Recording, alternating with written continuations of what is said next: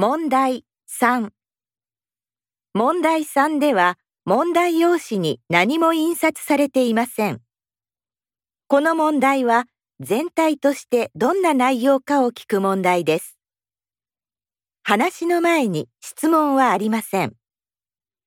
まず話を聞いてください。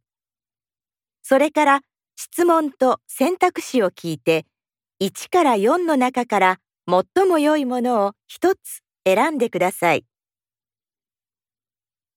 では練習しましょう。